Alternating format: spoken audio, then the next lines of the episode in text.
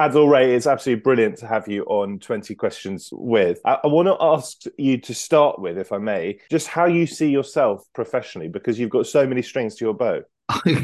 um, yeah, well, I, I, think sort of trying to survive in this business, to be honest, and, and you know, and, and, I don't say that flippantly. I, you know, I do think that quite often the the, the reason why I sort of do a bit of GMB and, and then be able to do lingo is because to try and stay in the business. You know, I on the face of it, it can look like, oh, well, he's doing well. Well, I, I don't necessarily have uh, contracts at a lot of these places. I don't have, you know, I very rarely have had a contract in my presenting part of my what I do. It's sort of you you just go from show to show, and that's and that's you know it's always has been that with me. I've not not been lucky enough to be one of those that get a, get a long term contract. So w- when you're in that position, you've got to try and look for other work. But on the other side, from the creative point of view, I, I, see it all the same. I see it all in many ways as storytelling, as perspective, whether you're on GMB or even Lingo. Um, you know, I feel that, you know, for this British, Pakistani, Kenyan Muslim lad from Birmingham, you know, it's, I, I feel like I'm in a, a unique position. So the more I can uh, tell my story, the more it's going to connect with lots of other people who perhaps haven't seen people like them on television before. So uh, I think all of it, to me, feels the same. For people who wake up to you on Good Morning Britain, explain to them what it's kind of like behind the scenes. Explain the, the build up, the preparation you put in, and then the fun you you have when you're on set, if it is fun. Yeah, it is fun. And the reason why it is fun is because we have such a brilliant, brilliant team. And I know you hear people say that, oh, that's such a great team. But honestly, I've worked at quite a few places and and the, you can have big teams. I mean, I remember the BBC working on radio shows and they're huge teams and they were great as well. But but there's something very special about a GMB team. I think the fact they've been up all night, you, you really do feel for them. And so the way it happens is so, you know, let's say if, if, I, if I'm on, you know, tomorrow by about sort of middle of the afternoon, I will start getting some of our items coming in with all the briefs, and they're really good briefs, solid briefs, and you'll read over them. Some of them will come in a bit late because stories are still breaking. Some have changed in the morning because the news agenda has changed. So you've got to be sort of slightly uh, uh, adapt to all of that. Uh, and then we'll, so you, you make sure you've read your briefs, uh, you read your briefs, um, and then you go in and um, we're on air at six. I think we have a meeting around about five. So I tend to get in about four thirty. Uh, have a bit of breakfast, just read the papers, and then get into that meeting at five. Some people are a bit uh, are in a bit earlier, um, hair and makeup, etc. So you have your half hour meeting at five, and then it's time to sort of I then get into makeup at that point. Quickly read just some of the more important briefs, or at least the first hour's briefs again, and you're away. And you know, and I think um, the re- yeah, like so, the reason why we can relax with it and have fun because you've got such a brilliant team, a very very experienced team. But I think the thing is, quite a lot of the times with all of these interviews, whether you're speaking to a politician or you know, amazing cancer survivor or a young child who's you know done something amazing or having a debate, oh, you know, the questions are generally you know the, the same thing. Is sort of make sure you're listening. You know, the key thing is listening. I learned that you know a while ago. that if you're not listening to your interviewee, then you're not really interviewing them. So in the end, you know that that's that's the key. And then also I think you've got to be glued into politics all the time. I mean, it, you know, for me, because I, I like I'm on next week. I'm doing two days next week, and I could, I could, I could be in my world of writing, and that you know, your head is glued to writing, or you could be doing an acting gig, or you could be doing lingo. And sometimes it's quite hard when GMB can suddenly spring up on you. And go, oh my god, okay, hang on a minute, what, what's what's going on now? What, what's the latest on the strikes? So really, the trick is to stay glued to politics and, and current affairs all of the time um, which you know, if you're interested, generally interested in right now, there's so much stuff going on, and it's and it's stuff that really matters. So that's the trick, really, is is almost do your own homework as well. But but my, if you didn't do any homework at all, you could completely rely on that team. They are they are quite outstanding. Explain to us what you're trying to do when you're interviewing a high profile politician on the big story of the day. Talk to us about your approach to that. Yeah, well, I, th- I, think you know whether you're speaking to a, a, a high-profile politician or member of the opposition, we often have, or even you're having a debate, or somebody's got a, a you know a, very strong view on a particular subject. My, I think my, my role all the time is to hold them accountable and, and, and offer the other side of the argument. And quite often, the other side of the argument can can involve some a lot a lot of times someone who's not in the studio, and it can often be a person of color. So that's you know, for me to have my perspective on that can can be quite useful because I perhaps know more people of color, or I've lived that life. I've lived in Birmingham, you know. So, so things like race and immigration and uh, and and British identity are, things that I feel naturally uh, that, that, I can speak about. But ultimately, your role, whoever you're speaking to, is to uh, hold them accountable and, and offer an opposing view. And and I, and I think you know, for, for all the time I've been on GMB, there's always been, you know, we've had whether it be Brexit and immigration and Black Lives Matter with the with the with the murder uh, of of George Floyd, and then and then also uh, the, the racism stuff involving Meghan Markle. I mean, it's kind of there, you know, and uh, and and the sort of Islamophobia or anti-Semitism. Um, so a lot of times the, the agenda's been laid out for me. So I think for me, you know, it's it, it is quite important to talk about my life experiences and share some of them. Similarly, how I think some of the female presenters would have done throughout Me Too and still do when we talk about Me Too. So I think it's uh, uh, you know quite useful. I think for for all concerned, really. I'm curious to know about your approach as you see it to Twitter. Yeah, you can you can you can be quite strong in your views on Twitter, or you can articulate your views strongly. Talk to us about that, and and perhaps the tightrope you, as a presenter that you might have to tread.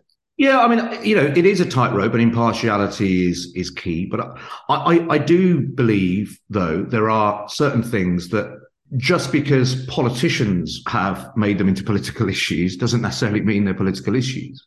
You know, I think when we're talking of uh, human beings coming over on boats, and those very recently who have died in in our waters, that's not a political issue that is a question of life and death. That is humanity. Similarly with Black Lives Matter. And I think when somebody accuses somebody of, uh, makes allegations of racism or sexism or talks about their mental health, the, all these kind of issues, they are human issues. They're not necessarily political issues. So I think for me, I'm, you know, for me, I think it's, I always have done. These are things that I utterly believe in. And I think it doesn't matter whether you're Labour, Liberal Democrat, Conservative, uh, whichever party you're at, I would always defend those those important values and issues. You spent a lot of time presenting on Radio Five Live across different slots, and I'm I'm, I'm, I'm, interested. I know that tells you everything, doesn't it? that, that goes to you know when you're asking me before, it's sort of like you know how do you do that? That's that's been the story of my career a lot of the times. Actually, you know, you never quite. Just, I did drive time. I think I did a mid morning show, and that, you know, the afternoon slot. So then I did late night. So yeah, you're constantly moving around a little bit sometimes. Yeah, I think that's wonderful. I think because mm. you, are exposed to different audiences yeah. because you're working at different times of day. There's a different feel to different shows. So I think that shows what a, a strong broadcaster you are. I'm just interested to know what you make of the differences between radio broadcasting and television broadcasting.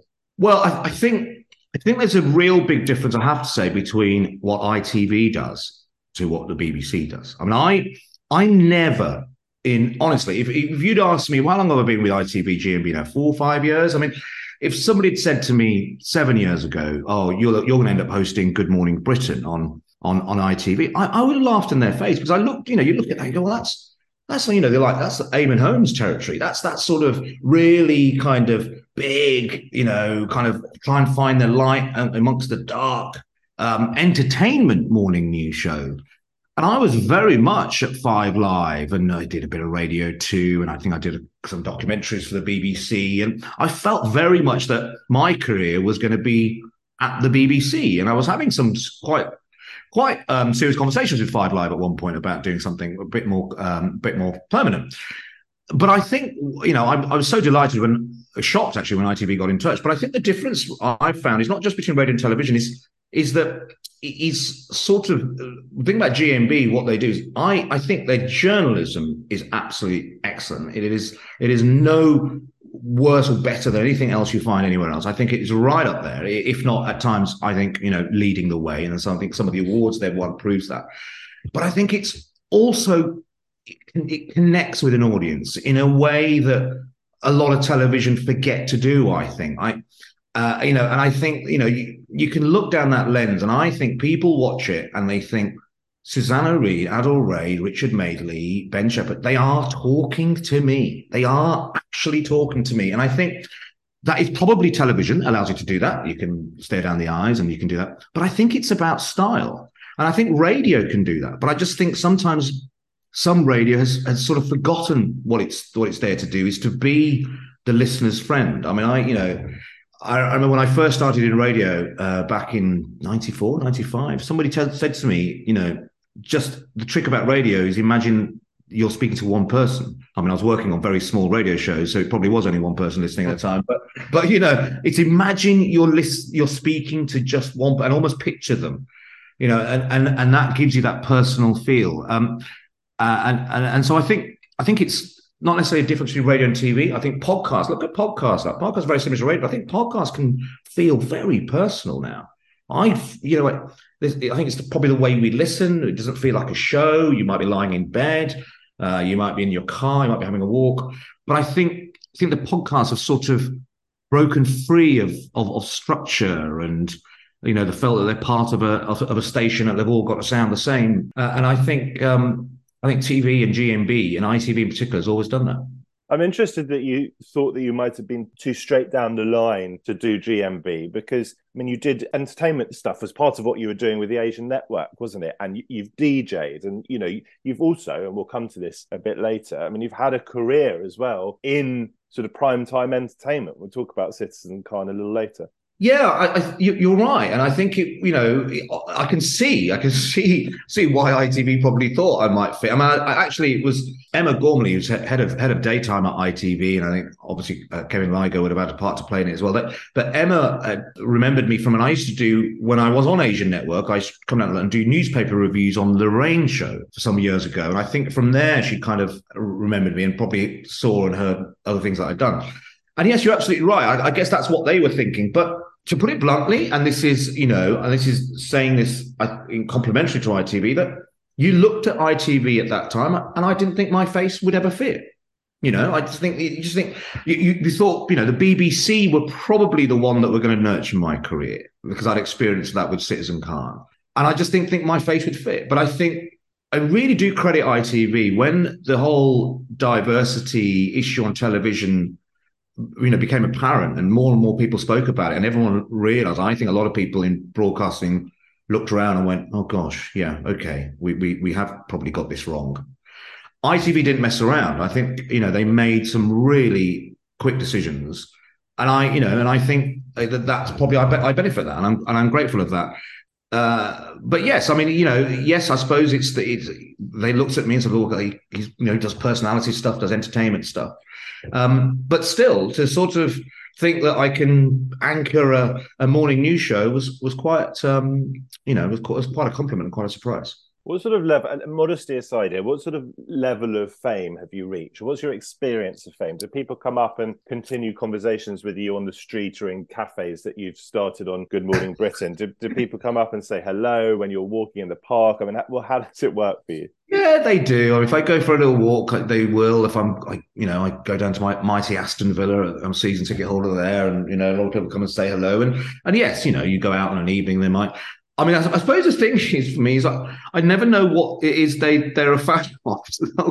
so I have to play this sort of game when they go, "Oh, you you you know, you I love you on there." And I'm going, "Well, okay, what is it going to be? Is it going to be Lingo, the new Citizen Khan, or Ackley Bridge, which is still very popular with people?"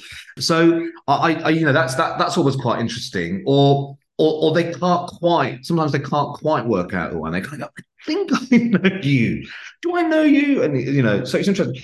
Yeah, I suppose I'm at that level. Um, like kind of I'm happy with that level. I mean, somebody somebody in the business said to me who's been in the business a long, long time, worked in radio, said, uh, and I was, I was done a lot of television, sort of gave me some advice saying, you know, the the true the real sort of secret to to real sustainability and having a life is just to be under the radar a little bit in your career. And, and, so I think I'm still probably slightly under that radar. I mean, I think you know, I, I know I'm doing the morning news show and lingo, but you know, I'm still, you know, and I think I think that kind of is quite nice. You still have a relative amount of anonymity. I know some people who probably can't walk down even their own street, you know. Uh, so uh, I'm grateful of that.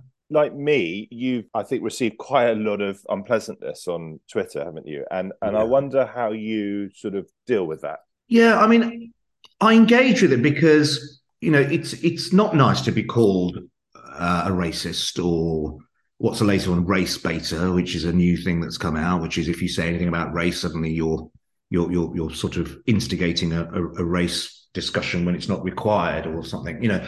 Uh, and and it, you know I, I, don't like that because i know in my heart of hearts i'm not that person and it's, it's exactly the opposite of what i'm trying to do. You know i've always said when you stand up for a person of color you are actually standing up for all minorities and that even means you know the white working class or often where i will get some of the abuse from because in the end what are you doing when you stand up for racism? You're not not standing up for people of color. You're standing against people who are oppressing people of color. You're standing against people who are in positions of power. Uh, and those people you know it's like the it's like the old poem isn't it? First they came for you know and then they came for the jews you know it's a sort of so you know that's that's always been my intention so when people get in touch on twitter I mean, sometimes I think I I fall for the whole bots thing. Now, what I've realized is very recent, and you just forget, don't you? You just always treat somebody as a genuine person. I had there was one only just a few weeks ago. I think had seven or eight. Just been, I was actually being mauled by seven or eight accounts. They all looked a bit fake, all pretty much saying the same thing. I engaged with one or two of them until I got to the point that I can't engage anymore. As I blocked one, they all disappeared.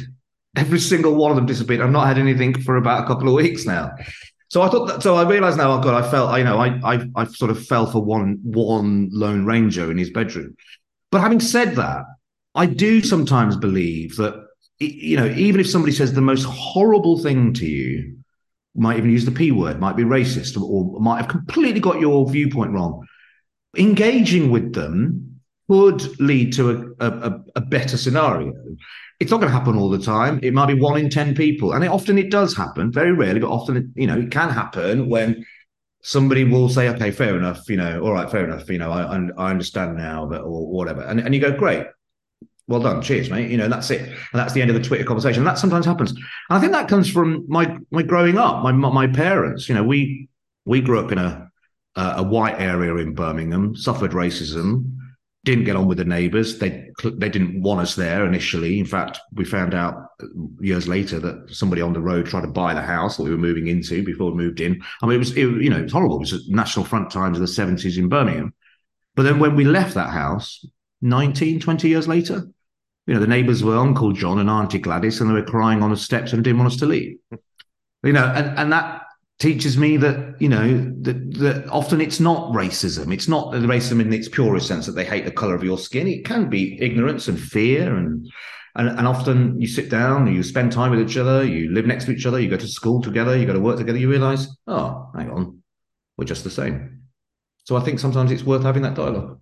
What sort of impacts and, and this is probably a difficult question to answer in anything like brief form but what sort of impact has racism had on you yeah, hugely. I, suppose you don't think so at the time. You think when I was when when you're a child, you're quite naive about it, or you're just innocent, or you just think, oh, just somebody calling me names, and I'll just forget about it. But it's amazing how it sticks with you. You know, I only remembered recently.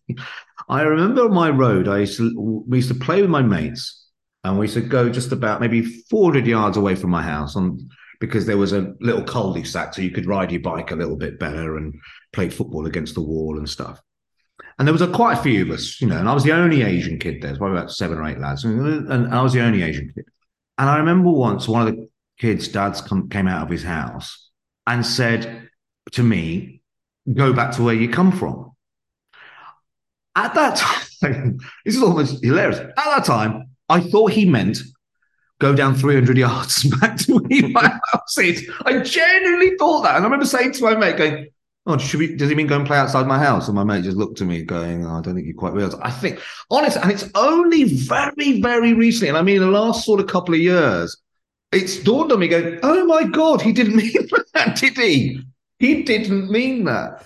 So I think it, it absolutely does stick with you. But as you grow up and you mature and you have that conversation, you realize, ah, oh, okay, that was what was going. So you, I think when you're a person of color, you can't get away from that's when the, that's why it annoys me when people call me you can't get away from your race it's it's made clear to you from the day you apply for a job it's you know made clear for you from when you want to fly you know if i want to go to america my race and my religion and everything comes into play. You know, it's it's right it's it's right there. Similarly, as women would say say how how their sort of gender is is sometimes often placed as a, as a level of more importance than anything else about them, and so so I so uh, yeah, I mean it's it's it's had a huge impact, but I, I believe in turning all those negatives into positive. You know, I I don't have children, but I've got two wonderful nephews, and and and I always think about them and think, well, you know, my with a with the platform I have or the voice that I've got and the people I meet and doing things like this, Matthew, sort of,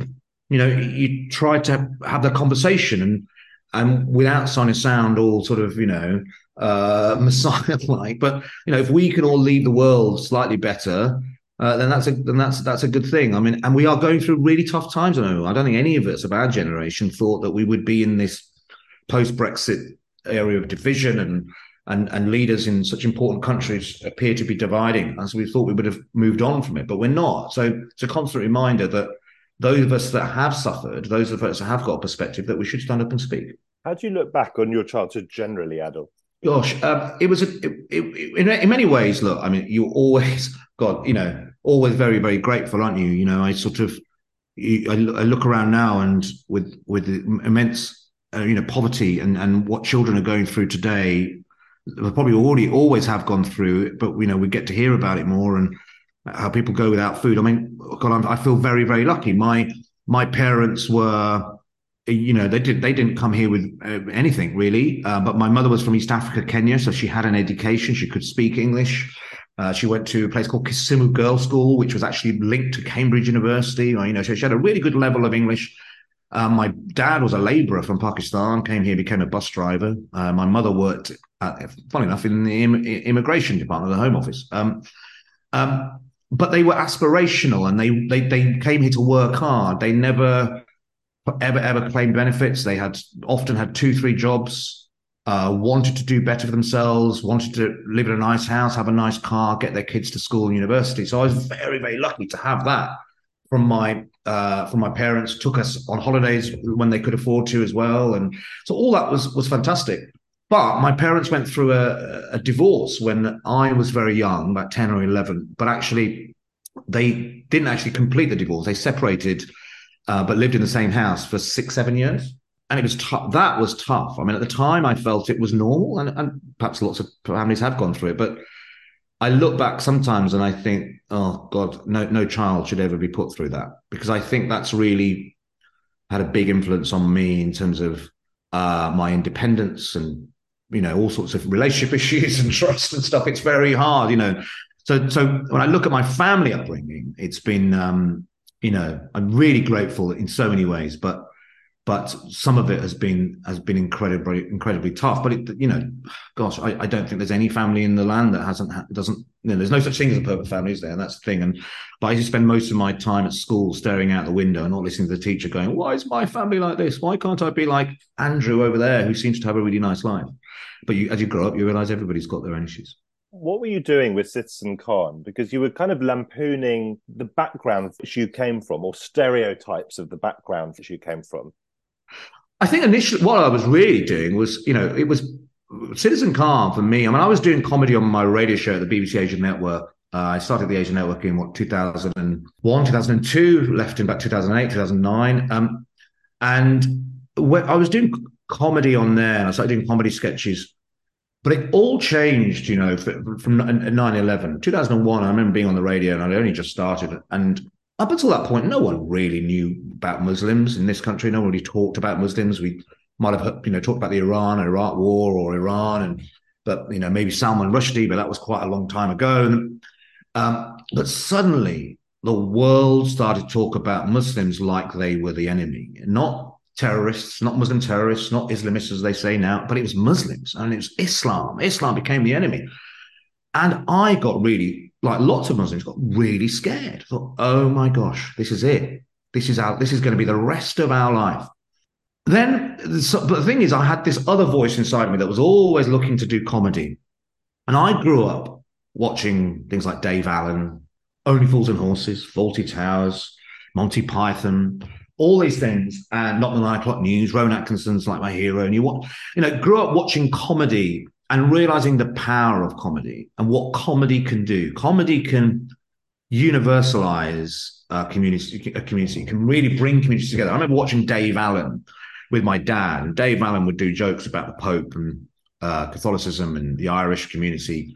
And my dad would be howling. I'd have to get my dad to explain some of the jokes, and and, and dad was laughing not at Catholicism, but just laughing at, you know, I think he connected so much with it. He'd be like, oh, you know, he's talking about the priest, but that's like, you know, when we go to the mosque and the imam says this about God and fire, it's the same thing. We're like, oh, okay. And I just, that stuck in my head. And I think for me, I, as soon as 9 11, I thought, okay, well, what's going to happen now? There's going to be lots of pointing of fingers, there's going to be lots of discourse and debate. But eventually, we're all going to we're going to have to tell our stories. There's going to have to be storytelling. There's going to have to be a counter narrative. And I thought, well, that's where I could come in.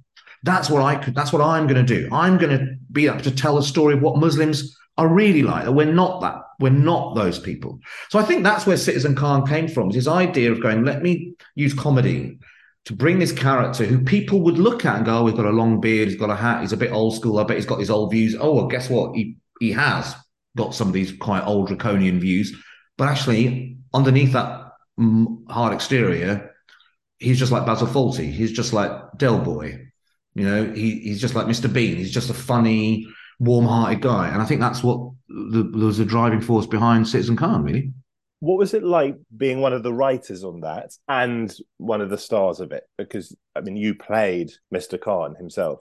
Yeah, well, it was amazing. You know, sort of, it was incredible. I'd never acted before. I'd never done any theatre. You know, I think I, I've done a few sketches on the radio, on my own radio show, which I would police myself. You know, um, uh, so it was just unbelievable. I, I, did so. I, I actually did Mr. Khan on on Bellamy's People before that with Charlie Higson and Paul Whitehouse, and that's where the BBC noticed Mr. Khan and a couple of other characters. So, so that was it. But in terms of in, in you know we were then commissioned to do a studio sitcom in front of a live studio audience. It's all going to be filmed. We're going to film six shows in seven weeks. You know, D- Dame Judi Dench, I remember in a recent interview said she's done everything, hasn't she? And Dame Judi Dench, who I worked with recently recent on Blithe Spirit, she said that the hardest thing she's ever done is studio sitcom. She said it's the most ridiculous thing because you learn a script and then you just perform it once and it and, and you you you never get your lines right and it's filmed in front of a live studio audience and he put it on primetime television. It's absolutely nuts. So it was crazy, but and and, and suddenly it was my baby. And, but the thing I quickly learned and had to learn was that you've got to put trust in others. And I was so lucky that I had a great uh, producer, exec my exec producer, guy called Mark Freeland at the BBC. Who Mark has championed and worked with so many people from um, Matt and David at Little Britain and and James Corden with with Gavin and Stacey and, and, Miranda and Mrs. Brown's and worked really big, big comedies. So I knew I was in good hands. He introduced me to uh, Anil Gupta and Richard Pinto, who did Goodness Gracious Me. Paul Schlesinger was our first uh, producer, and he, he would sort of done things like 2012, and you know, so uh, uh, so he he was incredible. So uh, and W1A and all of that. So so I was in really good hands. But the thing I had to learn was that yes, this is your baby, but you've got to allow others to hold your baby.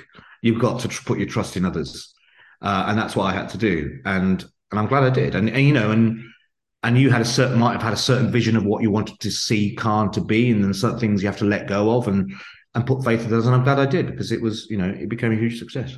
Explain to us the process, uh, and this obviously would be different for different actors, but the process of stepping out of Adil Ray and into Mr. Khan when there's such a gulf between the two personalities. Yeah, I mean, I think, I mean, I, I, I don't know what it's like for other actors, but I think when you have a character as uh, well has become such so big as Khan, I think probably it's a, a two way thing. Really, I think the reason why it's Khan is becoming so big because it it feels like it's part of me. I just feel this constant Khan on my shoulder. I feel he's always there with me because I've sort of really, you know, got myself ingrained inside of him. So it's not it's not difficult to switch into Khan um, because you know him so well. I mean, I performed him for sort of five five seasons. Uh, so I think making that switch is into the character is uh, is probably the easier bit, but it's but it's all the other stuff. It's all the mechanics of acting that I think you know that those are things you have to work on. Suddenly, oh God, how, how do I learn a script again? What do I do?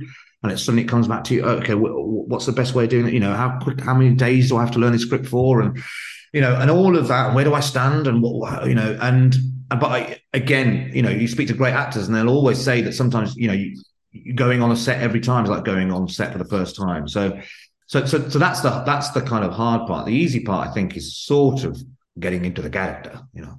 For those who haven't watched Lingo, just sum it up for us. And also, what sort of skill set are you tapping into as a game show host? Because as we've discussed, you do such a variety of things news, entertainment, acting, writing, yeah. DJed, as we've said. Being a game show host is different again. Yeah, I, I think. I mean, first of all, Lingo. I feel like it's it's the show without any general knowledge questions. It's it, and that's the great appeal to it. You don't need general knowledge. You don't need to be an expert in anything. You don't even have to be particularly great at words. You know, some great wordsmiths have come in and they, you know, uh, sometimes you you've got to go with your instincts. You can you know, uh, anybody can get on with it, uh, can can be really good at it. So um, that's the great thing about it. Kids play at home and are really good grandparents are really good. I mean, I, I get lots of messages from people say, "Oh, my, my, my dad's got Alzheimer's or dementia," but when he, Lingo comes on, he just sort of he just switches on and he's shouting at the telly. So it's similarly with kids who've got autism, autism and stuff. So that that's lovely. So it appeals to everybody. That's that, that's a great thing about it. It's a word game. In terms of how I approach it, I mean, the first thing you know, I, I kind of make sure I get get the game right in my head, know my rules, know the game. I know that sounds obvious, but really know the game really well, know that game, so that so that can come natural to you, the game itself. And then I think it's about having fun and making the making the contestant feel you know feel okay and feel welcome and feel comfortable. That's that's my job really. And then I almost try not to host the game, but play the game with them. It's almost like if you're playing a board game around around the dinner table and somebody's in charge, you know, the person who wants to be, you know, the banker for you know Monopoly or you know, whose board game it is. This is my board game, so you know, I'll, I'll lay it all out. Okay, and here's yours. Here's your. That's kind of what I'm doing, and then we're all playing along. Is it's how I like to do. It. But I think the most important thing for me is is kind of trying to make the uh, contestant feel comfortable. Um, you know, I, I know there's a tendency a lot of game show hosts sometimes, perhaps more prime time, to be a little bit cheeky or or have little digs at the contestants, and I think that's great and that's funny. I'm a bit old school. I think just growing up with people like Bruce Forsyth and Bob Monkhouse and you know all these guys, and think I just want to be that kind of that sort of nice presenter. really might do a little cheesy little gag, but really be nice and just be nice to the contestants and make sure they go home and having the best day of their lives because for the you know a lot of time it is the first time they've been on TV and it's a massive moment for them. What do you like when you're not at work? What's Adil Ray like when he's socializing, when he's chilled out? And, and I suppose actually, what do you like when you're at work? Like, what do you like? What do you see yourself as being like to work with?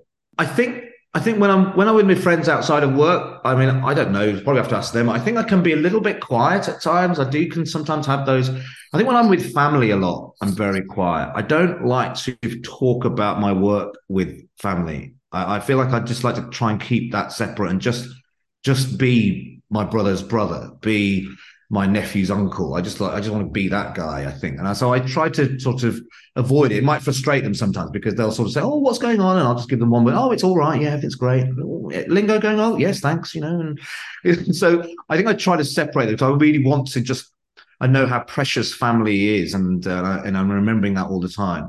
In terms of work, I don't know. I think probably when I'm on set, I, if things like Citizen Khan, I know I was a real perfectionist and I wanted things done a certain way or I have high standards. I think probably people will see that. Uh, I think certainly with with GMB, if I you know if I really feel strongly about a particular subject that we're not covering, I will you know really you know make a point of sort of sending an email or having a conversation, you know, politely and everything. But I will really you know say what I believe in. And I think I think um, people are, are, appreciative of that. But the one thing I'm learning all the time when you're on set is sort of got to be so grateful of the people you work with. And um, you know, I think you know, I I still feel that I'm quite sort of uh, young in that space at times, and I'm learning all the time. Uh, but to be able to just have a conversation and you know say hello and speak to the people that you that, that make your job easier every day is, is really important What are your passions? Because you mentioned that you're an Aston Villa season ticket holder, but I know that you love cricket as well. So yeah, t- tell us tell us a bit about your passions, and if you had to choose, I'm wrapping this this question is in the wider question, so I can cheat and get an extra one in. But if you had to choose between never being able to go to a cricket game again and giving up your Aston Villa season ticket, what would it be? Oh my gosh! Right. So my passions, yeah. I suppose cricket is my number one passion. I know it's my number one passion because you know I'm that guy that will be. In fact, if I'm on, you talking about if I'm on a TV set or at GMB, you know when you're sort of starting. I don't know why we do it, but you're either steadying your nerves, or you're just refocusing, or you're realigning yourself, or you're just coming back to who you are. I will just sort of mime a forward defensive shot, or or do a little sort of arm action of a sort of leg swinger, you know, in in swinger or something, you know, or a leg cutter. I, I, I'm always doing that, so I know cricket is literally in my blood. I played cricket, and I kind of wished that uh, I, I, could have gone on to play more professionally, and that, that opportunity didn't didn't arise. I love football. I love Aston Villa. I love Aston Villa because we are. Yes, we won the European Cup in '82, but ever since then we have been the mid-table team. We've gone down a couple of times, got ourselves back up. I love that about Aston Villa. I think that's real football. It makes it exciting as much as it hate. I hate it. You know, and you're crying your eyes out and pulling your hair out. Um, what else do I love passion wise? Um, I, I do love, and I know I love, I love people. I love being with people. I love socializing. I love being my friends. And nothing better than having 15 people around my house for dinner and drinks and a dance around the kitchen. I love all of that. Uh, you know, I think it's, I think it's really important and nourishing. In answer to your question, oh God, how would I choose between football and cricket? Oh my God, I can't do that. There's, I, I I'm going to. I'm not going to be one of those that can't. I'm going to choose, and I and I would. My Villa fans will hate me, but I'm going to choose cricket because I think I could probably put up. I could probably watch Villa on TV at home. I could probably do that, but the idea of not being able to go to Lords and watch England versus Pakistan play, or England versus Australia play, even you know, or be at Edgbaston and watch Pakistan India in a nail biting, you know, Champions League trophy semi final or a World Cup final or whatever. It, that that just seems absolutely impossible because there's something very special about being at the cricket. It's more than just a sport, and I think this is the thing. Cricket people who are non-cricket fans don't don't quite get this. It's a battle. It's about life. It's there's no other sport like it. There's no other sport where the captain is not really, you know, it, and in football, the captain is not really doing anything. In cricket, it's about that captain. It's the leadership of those 11 men who have all got a very specific role to play and they've all got to come together. And it's so exciting. It's great. So cricket. I, I have great friends who are passionate about cricket. They're, they're born in Britain, they're, they're British Pakistani, and they support, I think, probably ultimately Pakistan.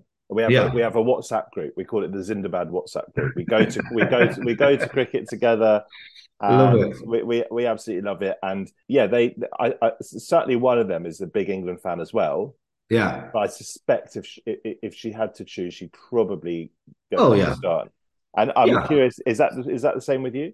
Yeah, it is. I I, I would always choose Pakistan over England. You know, I was born to a Pakistani father who was cricket mad. I mean, there's a there's a photo of me which we can't find. We've been trying to find it of me at Edgbaston with a um, a t-shirt on saying, you know, Pakistan rules okay. When I was about four years old, you know, my brother, my older brother, had one Pakistan win the World Cup t-shirt on or something. You know, I think it took us to '79 World Cup at Edgbaston, the Prudential World Cup. So once that's ingrained in you, gosh, you know, it's like it's like your dad being a Liverpool fan and once to put that in you, you, you can't you can't undo that. But here's the thing: I'm a Pakistan cricket fan because of England. because of the empire. That's why I'm a Pakistan cricket fan because Britain and you know and and its and its empire and you know taking cricket and expanding cricket like it did in those countries, Pakistanis became and Indians became huge huge cricket fans because of because of Britain. So um, so so so it, it's a real nuanced and complex thing. But then and also but also there is you speak to my brother. My brother was a much better cricketer than I I uh, was. And he actually, lots of people say that my brother should have played first class county cricket, but suffered a lot. And I think we also grew up at a time where you know, institutionally, cricket was a fortress. I mean, it still is now. I'm doing a I'm doing a documentary now for Channel Four on the whole racism in cricket issue, and it and it's quite startling how it hasn't really moved on as much as we we think it should have done. But but back then it was it was really tough. So so maybe as well, it supporting Pakistan as you grow up is a bit of a protest against the institution of English cricket uh, of, of the time. But then suddenly, when you see people like I mean, it goes before Moeen Ali. I mean, there were other, there Owais Shah, and but Moeen in particular, wearing his heart on his sleeve, the beard, you know, not afraid to, and and not hiding his faith and his identity, was such a massive moment. So that sort of turns your eye a little bit to England. You go, well, that's the England I want to see. Adil Rashid as well.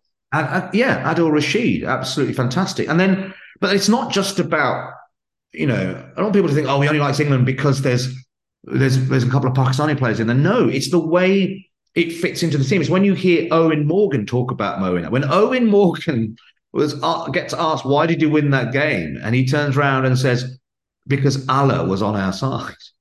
oh my God, that is incredible. Not that you know, not trying to say, oh, great, they're going to be Muslims. No, it's just that. Well, that's just it's just what I was talking about with Citizen Khan. It's it's universalizing, if that's a word, you know, cultures. It's bringing everyone to the same platform. It's it's equalizing everything, and it's just beautiful to see. And sport can do that. And the way those young men, Eoin Morgan, Adil Rashid, uh, Moeen Ali, have conducted themselves on and off the pitch is exemplary. And that's the way we should be. Has it become easier as a British Asian football fan to go to Premier League games in your experience? Uh, yes, I think it has. I think it definitely has. When I was a kid, I wasn't allowed to go. My, my mother, I remember saying to my mum, my kids at my school were, were going, so, oh, you know, Mark's dad said I can go to Villa Park. No, you're not going. Because her view of, of football at times, it, it, was racist and she was partly right. And she'd never been to a match. So, she, you know, and then it was, you know, probably not seated or all standing up or whatever. And it was, you know, perhaps it was a little bit hairy back then in the 70s and 80s. I think it's it's it's much better now. There are still at every club there are small minorities who you know who are still hold you know racist views. Uh, they're quite tribal, so I think that's still the case. I mean, I have to say, you know, put my hand up. I sit in corporate seats, so I probably experience something very different to others. But even there, and then when you look around the ground, you know, at Villa Park, at the moment, most people of color are going to be either serving you your food, um, stewards, or or playing on the pitch. you know, so it's still I think we've still got a long way to go, but I think I think it will change. And it's one thing that upsets me a little bit about Villa, and I know they're very they're very aware of it at Villa Park because I'm a part of the Aston Villa Foundation, which is um, which looks to support ch- local charities and communities to try and do work for the community, which is what football has always intended to do. But but the sad fact is that you know we are in Aston, which is one of the most densely populated Muslim Asian areas, big Pakistani, Bangladeshi, and Indian community there, and yet none of them will go into Villa Park, and and I'm sure some of them do, but hardly any of them. So I think it, that's a shame, but I'm hoping hopefully that will change in time. Do you have any special skills that we should know about? Not really. Don't think I do. I think I, think I'm, I think I'm okay at a few things, not brilliant at any. There's an uncertainty. Final question: an uncertainty to the sort of career that you've pursued, or the sort of career that you've sort of found yourself in. And I just wonder how you sort of process that. And also just want to get a, an overall sense of, you know, whether you're happy because you've got so much outward success, even if you think, oh, you're not the guy who gets the contract or whatever. But to most of us, you've got, you know, huge success. And I wonder whether you would describe yourself as happy overall. Yeah, well, I, I, it's a really good question. It's something I think about a lot at the moment. As I'm sort of 48, I'll be 49 this year. You get to an age, and and you know, and, and it and I have been lucky. I mean, something like Lingo came at a time when you know there wasn't much going on in my career. I mean, I was doing a bit of G and we'd just gone to lockdown actually. And you know, you think, oh God, what am I going to do next? You know, suddenly that comes along. Ackley Bridge appeared to come at a, a really surprising time. Even now, I'm just about to do an acting job uh, for a TV channel, which I can't say too much about, but that sort of come. So, so I'm, you know, I, I really have, you know, I'm, I'm lucky. Things come up, things come my way.